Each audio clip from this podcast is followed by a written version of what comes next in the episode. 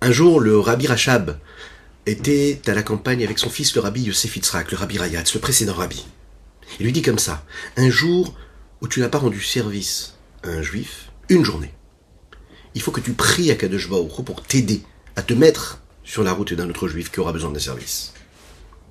Un jour, on ne rend pas service à un autre juif. C'est un jour qui est sec. Les heures ont passé, et voici qu'arrivent dans ce village-là deux personnes, deux frères, qui venaient aider une autre personne de leur famille, qui était ruinée, qui avait besoin justement d'un service.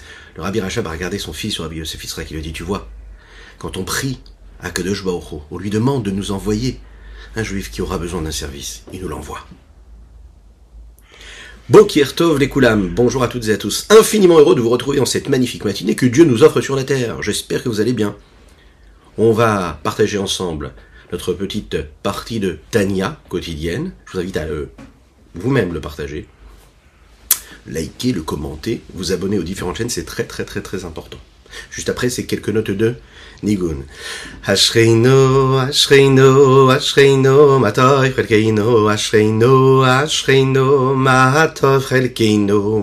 אשרינו, אשרינו, אשרינו, מה טוב חלקנו, אשרינו, אשרינו, מה טוב חלקנו. ומה נראים, ומה נעים גורלנו, ומה יפה, יפה ירושתנו. ומה נראים, ומה ומה יפה, יפה ירושתנו. Huma naim, naim ve naim ve gor aleinu.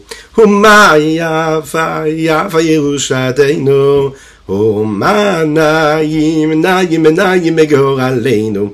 Huma yafa, yafa Yerushateinu. Huma naim, huma naim ve gor. Huma yafa, yafa Yerushateinu. Vayerushadeinu. Umanayim, umanayim, goraleinu. Umaya, faya, vayerushadeinu. Nous étudions aujourd'hui pour la refoua chez les de Avram Nissim Ben Sultana. Dites Amen, Amen ve Amen pour sa refouchoua les Tout de suite, tout de suite, tout de suite. Nous étudions aussi pour demander à Kadosh Baruch nous envoyer le Mashiach. Maintenant, vous êtes d'accord? Eh bien, très rapidement, on se retrouvera avec tous nos êtres chers. Oui, ils seront là, en chair et en os. C'est marqué comme ça, c'est écrit, ça fait partie des principes de foi. Donc on y croit, on continue. N'est-ce pas? Je dis ça pour la personne qui nous suit Baruch Hashem tous les jours. Qui se pose cette question et qui se dit c'est quoi ce monde dans lequel nous vivons, c'est quoi cette obscurité, comment nous allons passer de cette obscurité-là à une clarté, à un monde éclairé de lumière, de présence de Dieu avec la venue de Mashiach? Eh bien la réponse elle est dans la Emouna, la confiance en Dieu. Parce que c'est ce qui nous permet de continuer, de bâtir, de construire ce monde-là dans lequel on fait vivre l'infini du Saint béni soit-il. Le sujet que nous abordons d'ailleurs dans la Chassidoute, c'est la raison pour laquelle nous étudions cette Chassidoute. Nous avons le mérite et nous devons remercier Akadosh Baruch de pouvoir étudier cette sainte partie de la Torah. Les Unishmat a mourir à Birouven Ben Nisera la Shalom, ainsi que les Unishmat le Rav Eliezer Nisedevich la Shalom. Nous allons parler aujourd'hui d'une question, d'un sujet qui est assez important, sujet de base, qui a créé énormément de conflits hein, intellectuels, et parfois plus que cela. Ça a dépassé le cadre euh, d'une discussion philosophique, théorique, c'est la question du Tzimtzum. Qu'est-ce que ça veut dire le Tzimtzum Qu'est-ce qui s'est passé quand Akadosh Baruch crée le monde et qu'on nous dit qu'il crée cet écran, ce Tzimtzum qui va cacher, voiler sa présence, de façon à ce que nous puissions supporter sa vitalité, sa présence, sa puissance, sa force?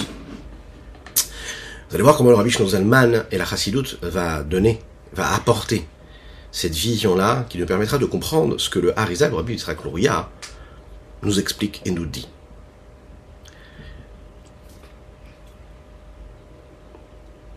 Dans les livres de la Kabbalah, nous parlons de différents Tzimtzumim. Tzimtzumim puissants qui ont eu lieu pour permettre à la lumière d'Akadosh Borou, la lumière de l'infini du Saint béni soit-il, de se révéler ici-bas et de créer, de donner la possibilité d'indépendance, quelque part, à ce monde dans lequel nous vivons. Le Tzimtzum, il est là pour permettre à chaque élément d'être ce qu'il est, de vivre indépendamment, sans disparaître face à l'intensité de lumière, de vitalité de Dieu. Dans ces livres de Kabbalah, dans lesquels nous abordons cette question-là, il y a un point commun entre toutes ces formes de Tsimtsumim là, c'est que l'on parle d'une forme d'amoindrissement, d'adaptation de lumière, une lumière qui serait descendue à un niveau moins élevé qu'elle ne l'était à la base, un petit peu comme un, rideau qui cache de façon partielle la lumière du soleil qui entre dans la pièce et qui permet en réalité à un peu de lumière d'entrer dans la pièce. Un rideau qui estompe la lumière. Le Harizal Rabbi Tzrakouria, ce grand Mekoubal, vient nous dévoiler que toutes ces formes de Tzimtzumim sont en réalité ce qui pourrait nous permettre de percevoir, mais ne suffisent pas pour nous expliquer vraiment comment la création du monde a eu lieu. Puisque la lumière de l'infini, saint soit-il, c'est par définition le dévoilement de Dieu qui est Einon Milvado. Il n'y a rien d'autre que lui. Nous l'avons dit hier et avant-hier déjà. Et qu'on sait qu'Okadosh Baruch sa présence, elle remplit toute l'existence. Chaque entité, chaque entité existante. Il y a la présence de Dieu. Donc en fait, la quantité de clarté, de lumière de l'infini du Saint béni soit-il, ne s'exprime qu'à travers cette dimension-là de Einon Milvado. Il n'y a rien d'autre que lui. Et donc elle ne donne de place pour rien d'autre, à part ce qu'elle est elle-même. Donc le monde, a priori, n'a pas de place. C'est la raison pour laquelle on va l'expliquer ici comme ça tout de suite en disant cette lumière-là ne peut pas être une lumière et ce tsum là, c'est pas qu'on a amoindri la lumière, mais c'est en réalité que cette lumière-là aurait complètement disparu. Hein, on va comprendre tout de suite. Qu'est-ce que ça veut dire Akadosh Baruch aurait retiré sa lumière, il aurait mise de côté, et de cette façon-là, il aurait laissé un espace vide, libre, dans lequel on, on aurait la possibilité de créer un monde lui indépendant. Un espace qui donne la possibilité à autre chose d'exister.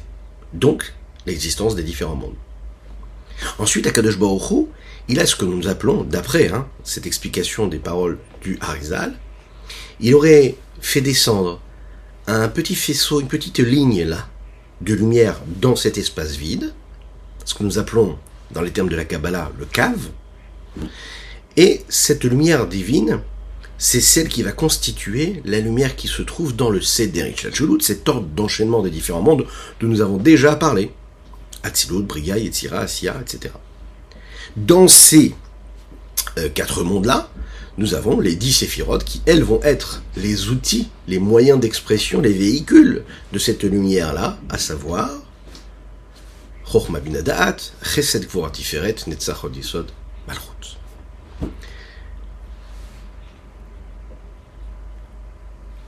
Prenons ce qui est écrit dans le livre, le Etzraïm, qui est ce livre de base de la Kabbalah, dans lequel il y a les mots du Harizal, Rabbi Tzrakouria, tels qu'ils ont été écrits et rapportés par son élève direct, le Rabbi Chaim Vital. Il y avait une lumière suprême, abstraite, qui emplissait toute l'existence. Il n'y avait aucun espace libre. Et là, Dieu, Asmo, il s'est contracté quelque part, on va le traduire comme ça, et à ce moment-là, il a laissé une place libre, Makom Panouille, et il a laissé un espace, une atmosphère, un air libre, vide de ce qu'il pourrait être lui a priori. Et là, il a attiré, il a fait descendre une lumière qui vient de l'infini, du Ein Sof. Quelle est cette lumière-là? Quelle est cette forme de lumière? C'est cette ligne-là que nous appelons le cave, qui peut être aussi traduit comme un faisceau en fonction et qui va descendre et s'enchaîner petit à petit jusqu'à cet espace-là vide qui aura été laissé. Un espace vide, plus que cela, on pourrait l'appeler comme un espace libre, plus qu'un espace vide, un espace libre. Il y a beaucoup de mots en français qui sont utilisés dans la Kabbalah, dans la Chassidut, et c'est très compliqué en même temps de trouver, excusez-moi, le bon mot qui va correspondre à la traduction. C'est la raison pour laquelle on essaye d'expliquer avec les mots que Dieu nous donne et on lui demande de nous aider à trouver l'inspiration pour avoir les mots qui nous permettent de coller au plus, au mieux à ce que vraiment euh, veut dire ce cave-là, ce halal-là, cet espace-là. À travers les mots du Admorazaken, on va comprendre un petit peu plus et se rapprocher de cette explication-là.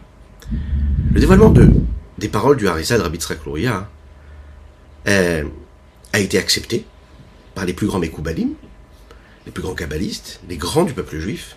Mais à cette époque, il y a eu une discussion qui a été euh, mise sur la place, euh, avec des conséquences, sur l'explication que nous pouvons donner sur ce Tzimtzum là. Est-ce que ce Tzimtzum il a vraiment eu lieu ou pas? Est-ce que c'est un Tzimtzum dans son sens simple du terme réel ou est-ce que c'est une image? Qu'est-ce que cela veut dire qu'il y a eu ce Tzimtzum là Lorsqu'on regarde les choses de manière superficielle, on regarde les mots du Harizal Rabbi Tzrak et on pourrait penser que le Tzimtzum, il a vraiment eu lieu kipshuto, comme l'on dit. C'est-à-dire, dans son sens simple, ça veut dire qu'Akadosh Baruch s'est mis de côté. Il y a le monde, il s'est mis de côté, il a laissé un espace vide, afin de donner une place au monde. La conséquence concrète de cela, c'est de dire qu'Akadosh Baruch en réalité, que Dieu ne se trouve pas dans le monde. Il crée le monde, c'est le Tout-Puissant, mais il a réussi à créer une entité qui serait libre de lui, c'est-à-dire vide de lui, lui serait à côté. Et il regarderait ça de loin. Si on dit ça, c'est-à-dire que Dieu n'est pas dans le monde. Il y a des grands du peuple juif qui ont expliqué de cette façon-là. Et ils se sont dit, et il expliquait de cette façon en disant que pour garder et préserver le kavod, l'honneur de Dieu, on ne peut pas dire que Dieu se trouve dans le monde. Un monde aussi euh, parfois sombre, tellement impur, tellement difficile, tellement opaque, où la lumière est difficilement visible. Non, c'est pas l'honneur de Dieu de dire que Dieu se trouve dans ce monde-là, aussi profane.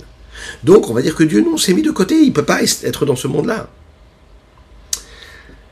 Et donc, puisque Dieu ne peut pas être dans un monde aussi matériel et aussi bas, alors son kavod exige qu'il soit mis de côté. Comment imaginer que Dieu va être dans un endroit où un homme, par exemple, va se dénuder? Comment dire que Dieu peut être dans tous ces endroits qui constituent notre vie de tous les jours? Donc il explique comme ça, il dit voilà, Dieu s'est mis de côté. Et il a laissé le monde et cet espace libre, vide.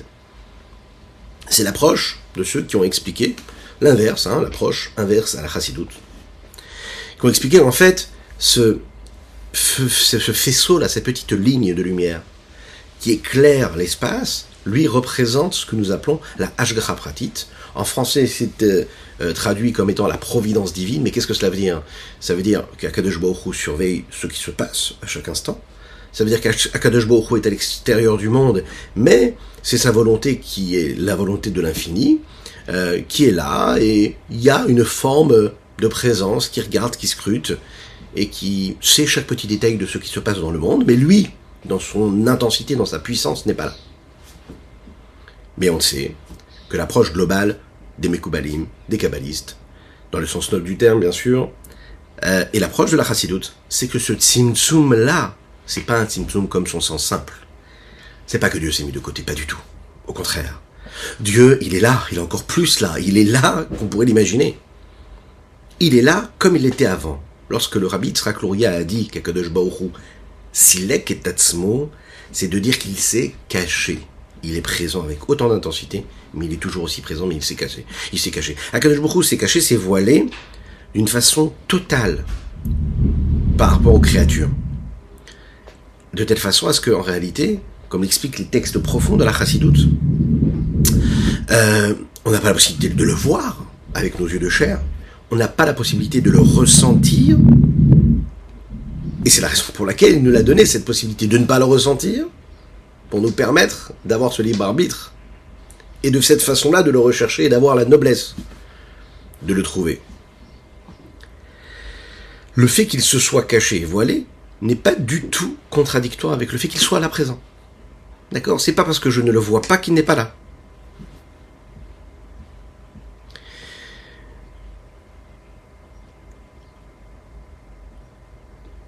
Lorsque des parents souhaitent donner quelque chose à leurs enfants, ils vont tout faire pour leur donner quelque chose qui corresponde à leurs besoins. Ce que je vais donner à un enfant qui a 14 ans, ce n'est pas du tout ce que je vais donner à un enfant qui a 10 ans. Et ce que je vais donner à un enfant qui a 10 ans ne correspond pas à ce que je vais donner à un enfant qui en a 6. Je vais adapter ce que je lui donne en fonction de ses besoins. Parfois, les parents décident de ne pas donner, ils se retirent. Quand ils décident de se retirer, c'est pas qu'ils n'aiment pas leurs enfants, c'est qu'ils décident de se mettre de côté afin que l'enfant puisse s'exprimer et exister sans, sans ce qu'il leur donne. La plus grande des réussites dans l'éducation, ce qu'on souhaite à chacun d'être dans l'opulence matérielle par exemple, ou même spirituelle d'ailleurs, c'est de réussir à donner à un enfant quelque chose qui lui permettra de se développer, d'avoir cette indépendance. Il y a des moments dans la vie où on va lui tout lui donner, lui expliquer, on va lui mettre tout sur un plateau afin qu'il puisse se servir. Mais il y a un moment, et c'est surtout là où la fierté des parents, la fierté des enseignants, la fierté des maîtres, c'est de voir leurs élèves, de voir leurs enfants évoluer avec leurs propres outils, leurs propres moyens. Ça ne veut pas dire que le maître ou le parent n'est plus là, c'est juste qu'il se met en retrait pour laisser la place à l'élève, pour laisser la place à l'enfant. Un parent qui est omniprésent, qui ne laisse pas la parole à son enfant, qui a les plus grandes et plus belles leçons du monde à lui offrir. C'est un sage, un grand maître, un sadique. Mais quand il s'exprime, il ne laisse pas son élève être, exister. Il s'impose à lui. Il lui donne, peut-être qu'il lui donne, hein, mais il n'existe que lui, il n'y a plus de place pour l'autre. Ce qui se passe également dans le couple, dans l'éducation, quand on va donner à un enfant une information, quand on va le laisser exister à travers cette information-là, il existe, il a une place. Ça ne veut pas dire qu'on n'existons pas. On lui a donné la place tout en étant là, mais en étant en retrait. En retrait, dans le sens où on se voile, on se cache. On est présent, mais on le laisse lui exister. Ça ne veut pas dire qu'on n'est pas là.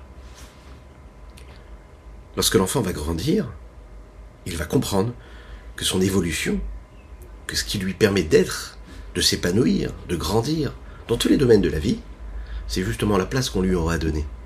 L'intelligence, c'est de réussir à faire passer le message, à transmettre la leçon, à transmettre ce qu'on a besoin de lui transmettre à travers l'éducation, tout en lui laissant cette place-là. Mais en gardant aussi la présence. Non pas comme certains parents qui disent je le laisse complètement se développer, je lui laisse je le laisse évoluer, et puis je me, je mets complètement de côté, et puis je surveille ça, et puis je regarde, et puis je sais ce qui se passe. Pas du tout. À ce moment-là, il perd de votre présence. Il perd de votre présence, c'est-à-dire qu'il perd de la lumière que vous pouvez lui apporter.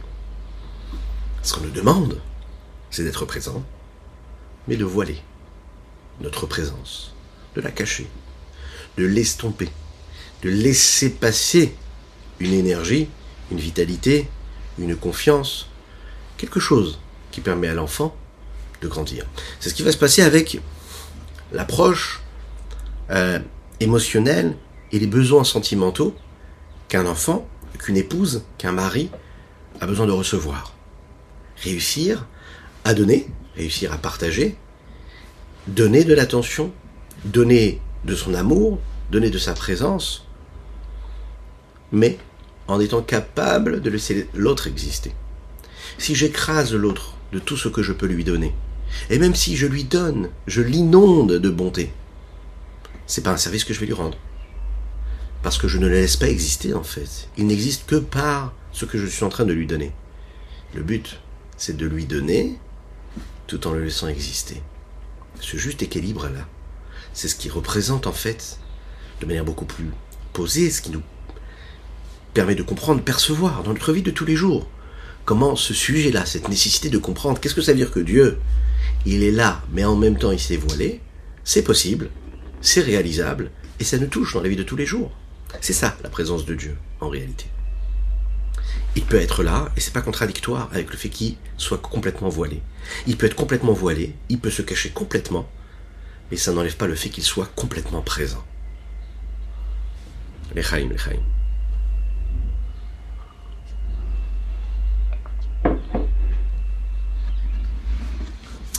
Il est dit comme ça dans les textes Allo et Hashamaim vetaaretz animali. Cette approche-là que nous venons d'expliquer ici, c'est une approche qui est donnée dans les textes. N'est-ce pas? Le ciel et la terre, je remplis. Il est dit Bello kolaretz kevodo. Dieu remplit toute la terre de son honneur, de sa présence. Aniavaye l'Oshaniti, nous l'avons dit hier. Je suis Dieu. L'Oshaniti, je n'ai pas changé tel que j'étais avant, je suis pendant et je serai après. Je suis le même. Je n'ai pas changé. Tu es celui qui était avant d'avoir créé le monde, et tu es celui qui est là, présent, après avoir créé le monde. Alors on pourrait penser que cette approche-là, que cette idée du Tzimtzum, C'est une idée qui est juste kabbalistique, philosophique, qui est censée en réalité concerner que des personnes qui sont initiées à ces sujets-là et qui ne sont pas euh, actuelles et qui n'ont pas de conséquences sur notre existence. La vérité, c'est que toute l'approche de la chassidoute, c'est une approche qui est comment voir et percevoir, comment vivre notre vie de tous les jours à travers justement la présence d'Akadosh Baruch sa réalité. Cette réalité-là. Vous connaissez ce fameux dicton, on en a déjà parlé. Dieu est tout, tout est Dieu.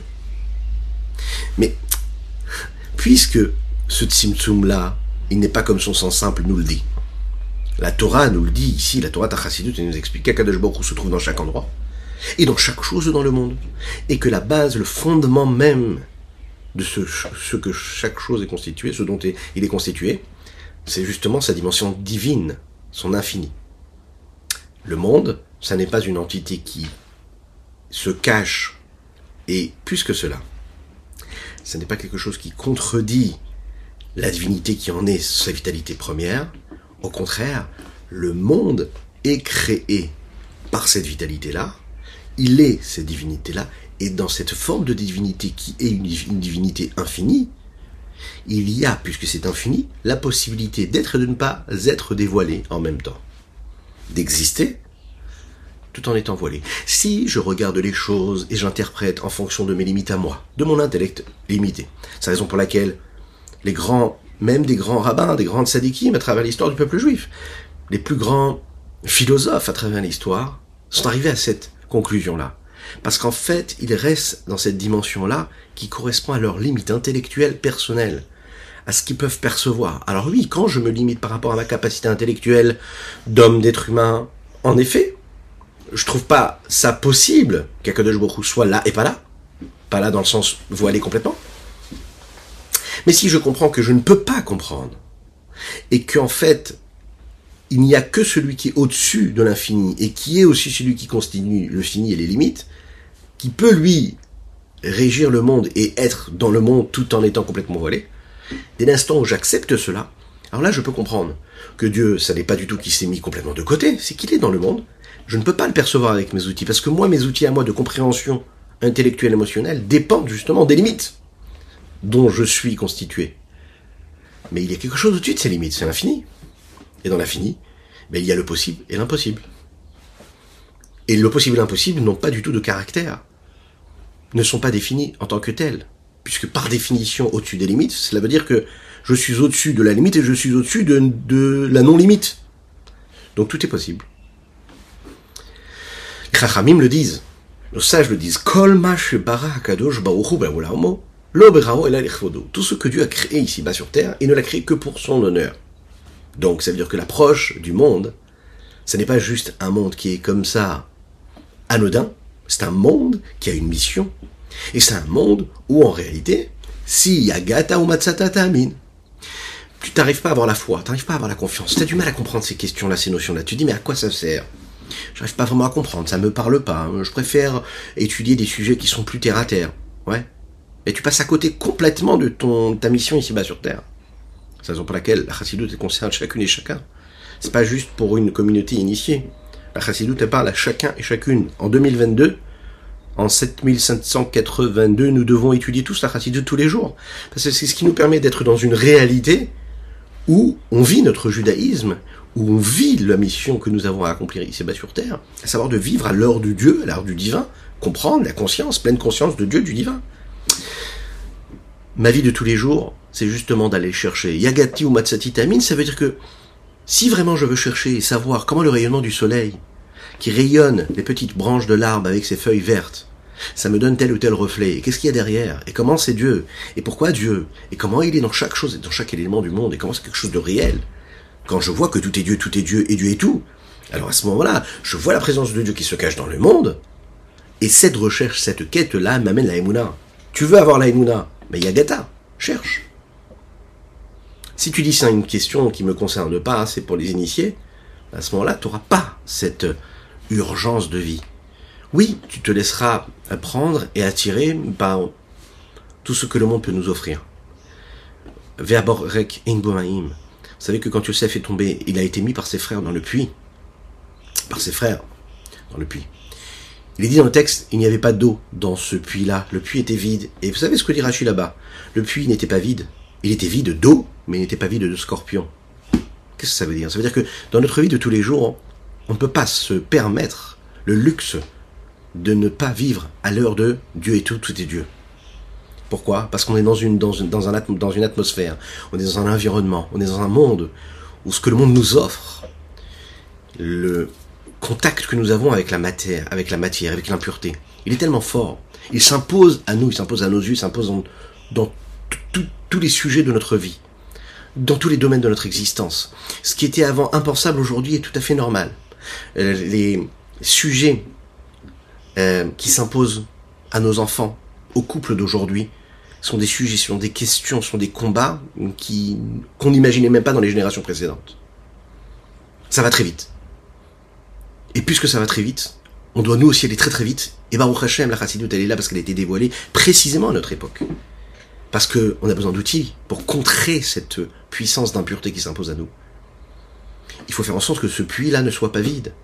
Si on veut pas que, à la place de l'eau, il y ait des scorpions qui gangrènent notre existence, qui nous prennent complètement notre vie, notre vie de couple, l'harmonie de notre famille, l'éducation de nos enfants, le niveau de spiritualité que l'on va donner, d'intensité, de sainteté que l'on va donner à notre existence, dépendra justement de cette recherche, de cette quête-là, de sens spirituel qui est étudier la chassidoute, étudier la Torah, chercher comment Dieu est tout, comment tout est Dieu. Oui, ça doit être notre seule obsession toute notre vie, aller au travail, aller en vacances, étudier la Torah, aller faire la tfila, passer un repas avec ses enfants, ça doit être ça. En effet, on ne doit penser qu'à ça. Et bien sûr, comme le rabbin nous l'a dit à notre époque, la meilleure façon de vivre selon ce rythme-là, c'est de penser à Kadosh Baruch à travers la venue de Mashiach.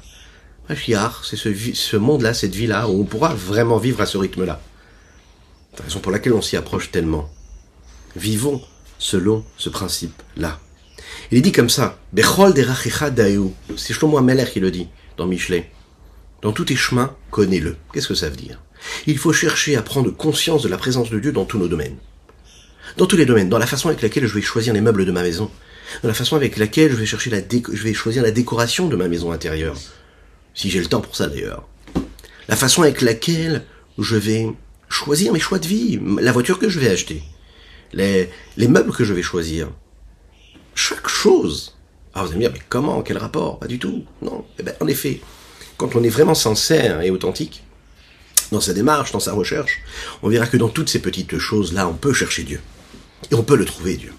Donc en fait, Dieu ne s'est pas retiré du monde. Dieu, il est à plus que 1100, 1000%, dans, dans le monde. Il est là. Seulement, il est voilé, il est caché. Qu'est-ce que tu as envie de voir? Tu veux t'arrêter à la chaise et à la table, tu veux t'arrêter à un événement de vie, tu veux t'arrêter à, la, fiche de paye, tu veux t'arrêter à l'évolution du prix de l'essence? Où est-ce que tu veux chercher? Où est-ce qu'il y a Dieu dans chaque chose? Et comment ta réalité, elle dépasse complètement toutes ces limites que le monde impose? C'est à toi de voir. Et nous, ce que nous voyons, c'est ce que la Chassidut nous dit, c'est qu'on doit le chercher. Et que quand on cherche, on le trouve. Kol ma'asecha yuleshem shamaim, s'est dit dans les Pirkei Avot. Tout ce que tu fais, ça doit être pour Dieu. C'est-à-dire que quand je vais travailler, on le répète encore une fois, quand je suis préoccupé par mes sujets matériels, physiques, a priori, il n'y a pas de rapport avec la douche, avec la sainteté. Eh bien, j'ai la possibilité, j'ai l'obligation d'aller chercher Dieu dans tout cela. Comme on l'a dit tout à l'heure dans l'histoire, quand tu demandes à Kadosh Baruch de t'aider et de t'envoyer un juif qui, lui, va te demander un service, alors c'est que tu as réussi ta journée. Si tu as passé une journée où tu n'as pas rendu service à un juif, c'est qu'il y a un problème, ta journée, elle n'a pas de sens. Et tu dois prier Dieu de te mettre dans une situation, il va te, de mettre quelqu'un qui va, qui va te demander une pièce, qui va te demander un regard, qui va te demander un sourire, qui va te demander de l'attention, qui va te demander une aide, qui va te demander un million de dollars, et Dieu va te donner le million de dollars. Comme cet enfant à qui le papa lui a dit, enfin il dit, ah tu sais papa, j'aimerais faire telle et telle chose. un événement spirituel qu'il aimerait vivre. Et là le père lui a répondu, non, mais tu comprends, les moyens financiers ne nous permettent pas. Oui, mais les copains, les amis vivent de cette façon-là. Et l'enfant a répondu, mais je comprends pas. Si tu vis cet événement spirituel de manière intense, même si ça va te coûter de l'argent, bah, tu recevras le double. La simplicité, l'authenticité d'un enfant, son innocence, elle nous, suffit, à comprendre qu'on ne doit pas perdre cette foi, cette confiance en Dieu. En effet, tu as confiance en Dieu, tu vis dans tout ce que tu vis, tu vis la présence de Dieu. C'est pas quand tu as un projet, tu dis ah ben non non Dieu il est de deux côtés, je vais régler et je vais régir et je vais rêver euh, ou avoir l'ambition de tel ou tel projet en fonction de mes limites. Non, tu as confiance en Dieu, ben, demande à Dieu de rentrer dans ta vie. Ne le laisse pas à l'extérieur, ne le laisse pas dans le livre. Ne le laisse pas dans le livre de prière, ne le laisse pas dans le livre de Torah. Ne le laisse pas dans les téphilines que tu portes. Mets-le dans ta vie. Tous les sujets profanes de la vie d'un homme ne sont plus profanes. Ils ne sont pas séparés de la présence de Dieu. C'est la raison pour laquelle le Rabbi Lubavitch a parlé de nombreuses fois, et il était en avance par rapport à tellement de courants qui aujourd'hui, aujourd'hui aussi, euh, euh, se sont mis aussi dans ce chemin-là, dans cette façon de voir, d'utiliser tous les moyens technologiques, le progrès, le modernisme, pour justement diffuser la Torah. a priori, ce sont des outils qui, pourraient paraître et qui étaient connus comme étant des outils qui étaient profanes, qui ont été utilisés comme il faut, à bon escient, que ce soit la radio à l'époque, la télévision, aujourd'hui, bah, au Hachem, tous les moyens technologiques. En effet, ça peut être utilisé pour des choses négatives, profanes, mais on doit les utiliser justement pour la spiritualité et la sainteté. La preuve que cette approche-là de la chassidoute, c'est celle qui nous permet de comprendre que justement Kadesh Baruch tout est Dieu, Dieu est tout. Le, dans le langage du Rambam, le Maïmonide, on le voit quand il explique les Mishnayot. Précisément dans la Maseret Sanhedrin. La base de tout, c'est qu'Akadosh Baruch n'a pas de corps, il n'a pas de forme. Il n'a pas du tout la forme de corps que nous, on pourrait imaginer. Et on l'imagine bien, il n'est pas du tout sujet à changement et altération en fonction de ce que ce corps-là peut ressentir comme nous, nous pouvons le ressentir.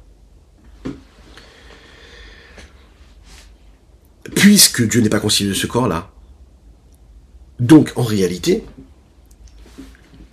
comme autant l'homme, quand il ressent quelque chose d'extérieur à son corps, son corps va le traduire, va l'interpréter, il fait chaud à l'extérieur, le, le corps va développer une défense par rapport à cette chaleur-là, ou pas, ou il va subir.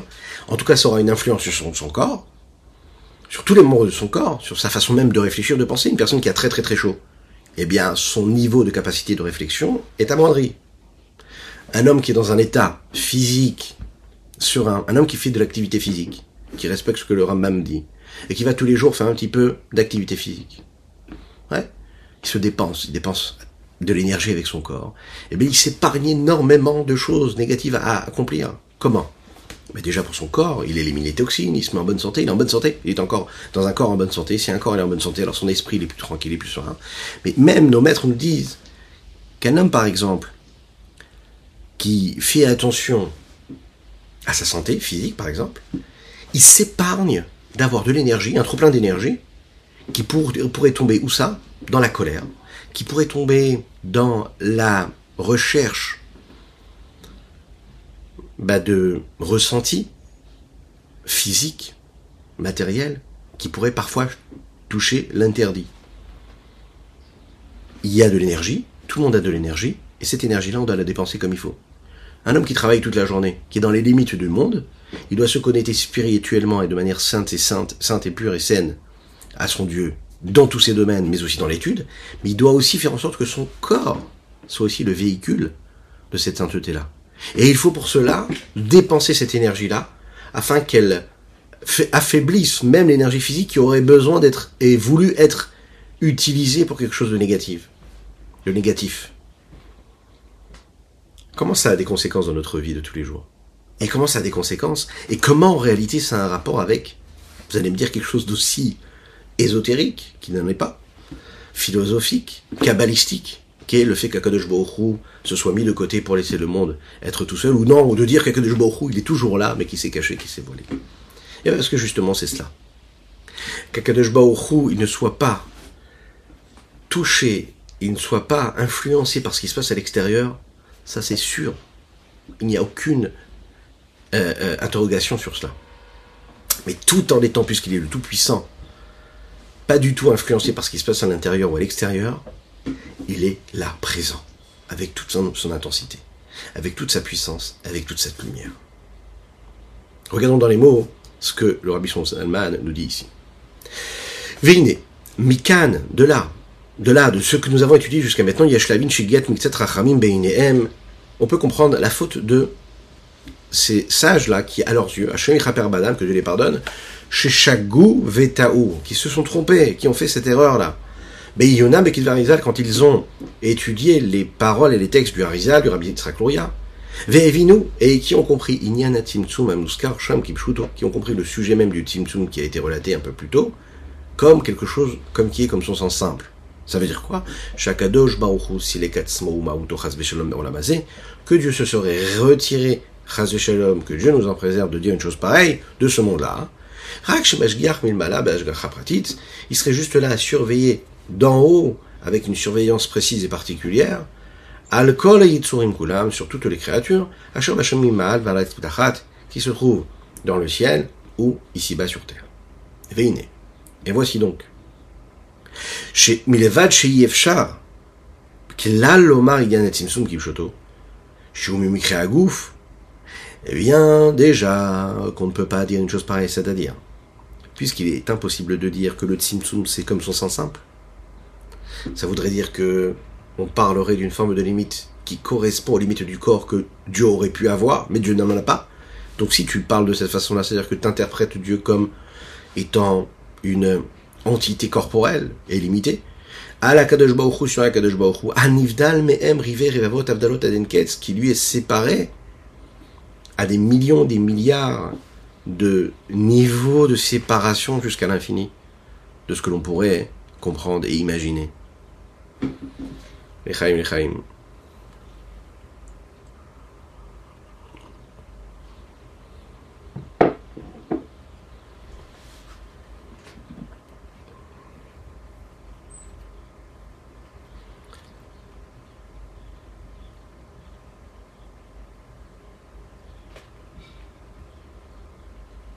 Ce qui nous amène à un deuxième point ici, c'est le principe de l'unicité de Dieu, ce que nous appelons Hachem Echad.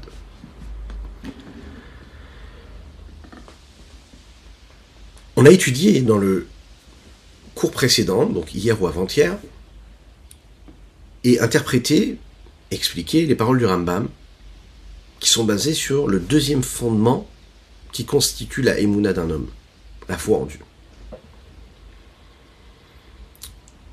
Dans ce texte, le Rambam nous dit que l'unicité de Dieu, c'est une unicité qui est abstraite, qui est simplifiée, unique, et qui n'est pas du tout une unicité qui comprend différentes parties qui auraient été assemblées l'une à l'autre et à travers cet assemblage permettent l'unicité d'une seule chose, comme différents éléments qu'on réunirait ensemble.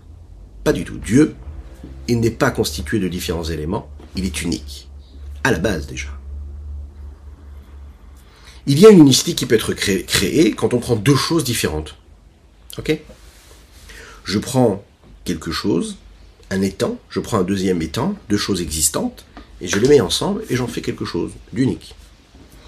Alors ça peut être, vous savez, différentes choses, par exemple dans la nourriture, hein, en fonction des communautés.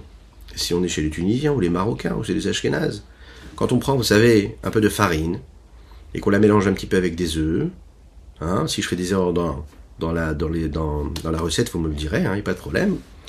Et qu'on prend, on forme une forme de pâte avec, une pâte qui est molle, et puis dedans on va mettre un peu de viande, un peu de poisson, un peu de thon.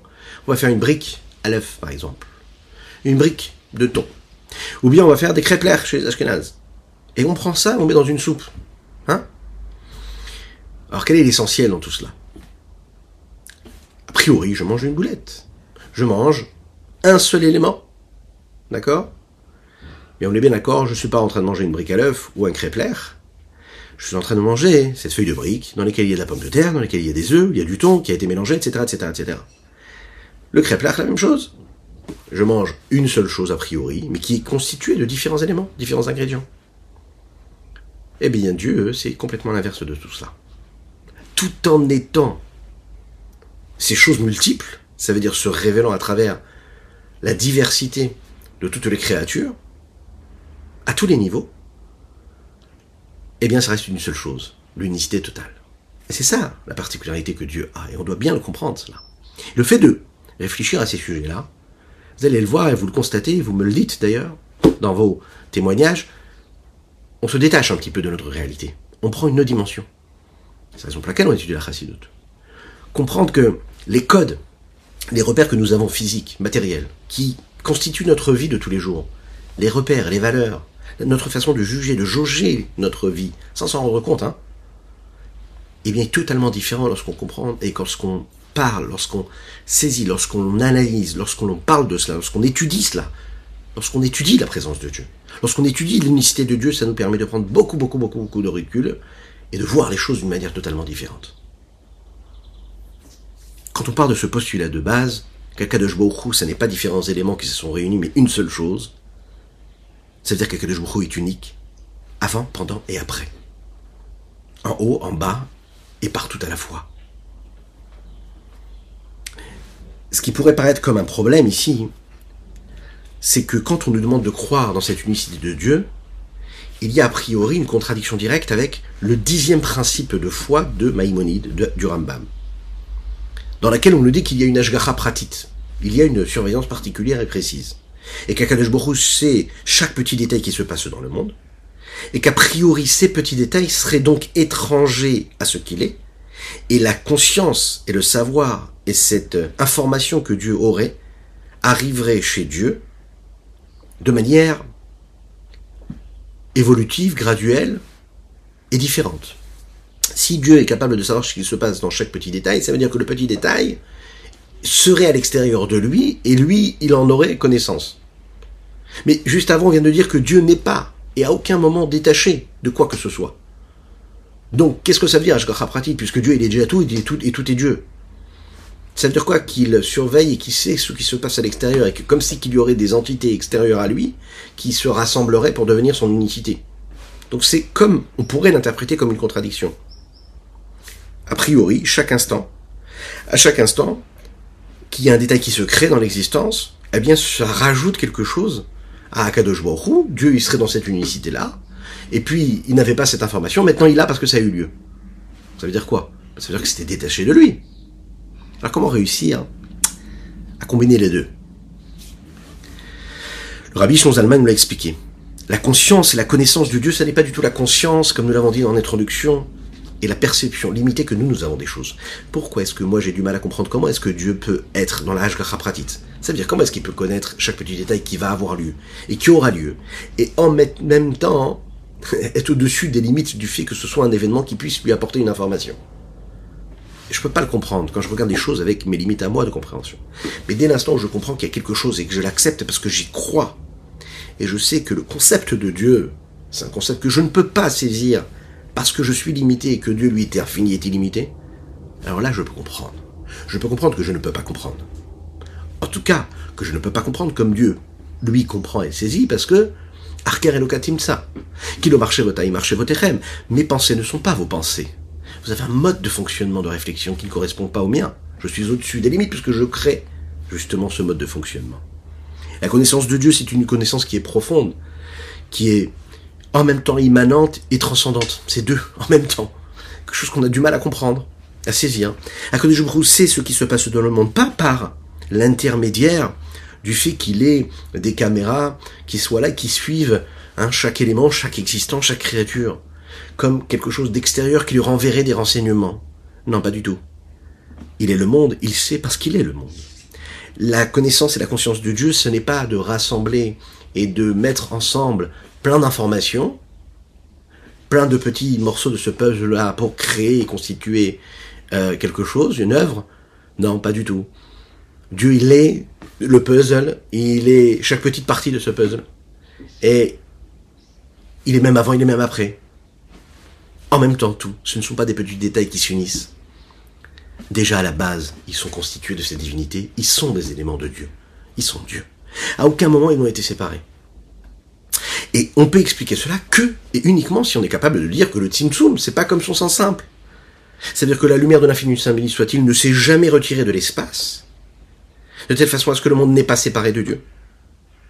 Akadosh Baruch est là, présent à chaque moment, et c'est ce que nous disons ici dans les mots pour conclure. Afgamzot. Cela aussi, il faut le savoir. L'obedat Beru. Ces sages-là qui pensent de cette façon-là ne parlent pas en conscience. Pourquoi?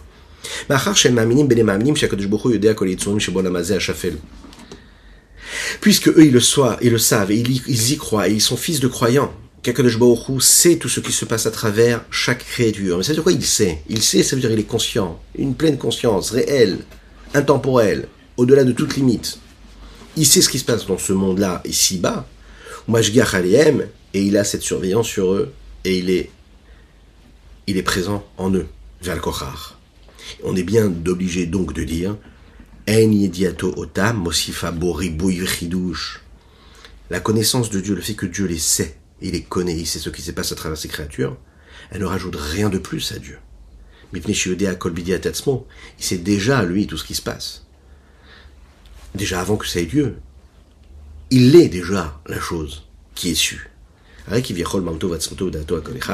Si l'on peut s'exprimer ainsi, il faut savoir que son essence, ce qu'il est, son savoir et sa conscience, quand on parle de Dieu, encore une fois, quand on emploie des termes aussi limités qu'on emploie pour les hommes et qu'on emploie pour Dieu, c'est pour se rapprocher un petit peu.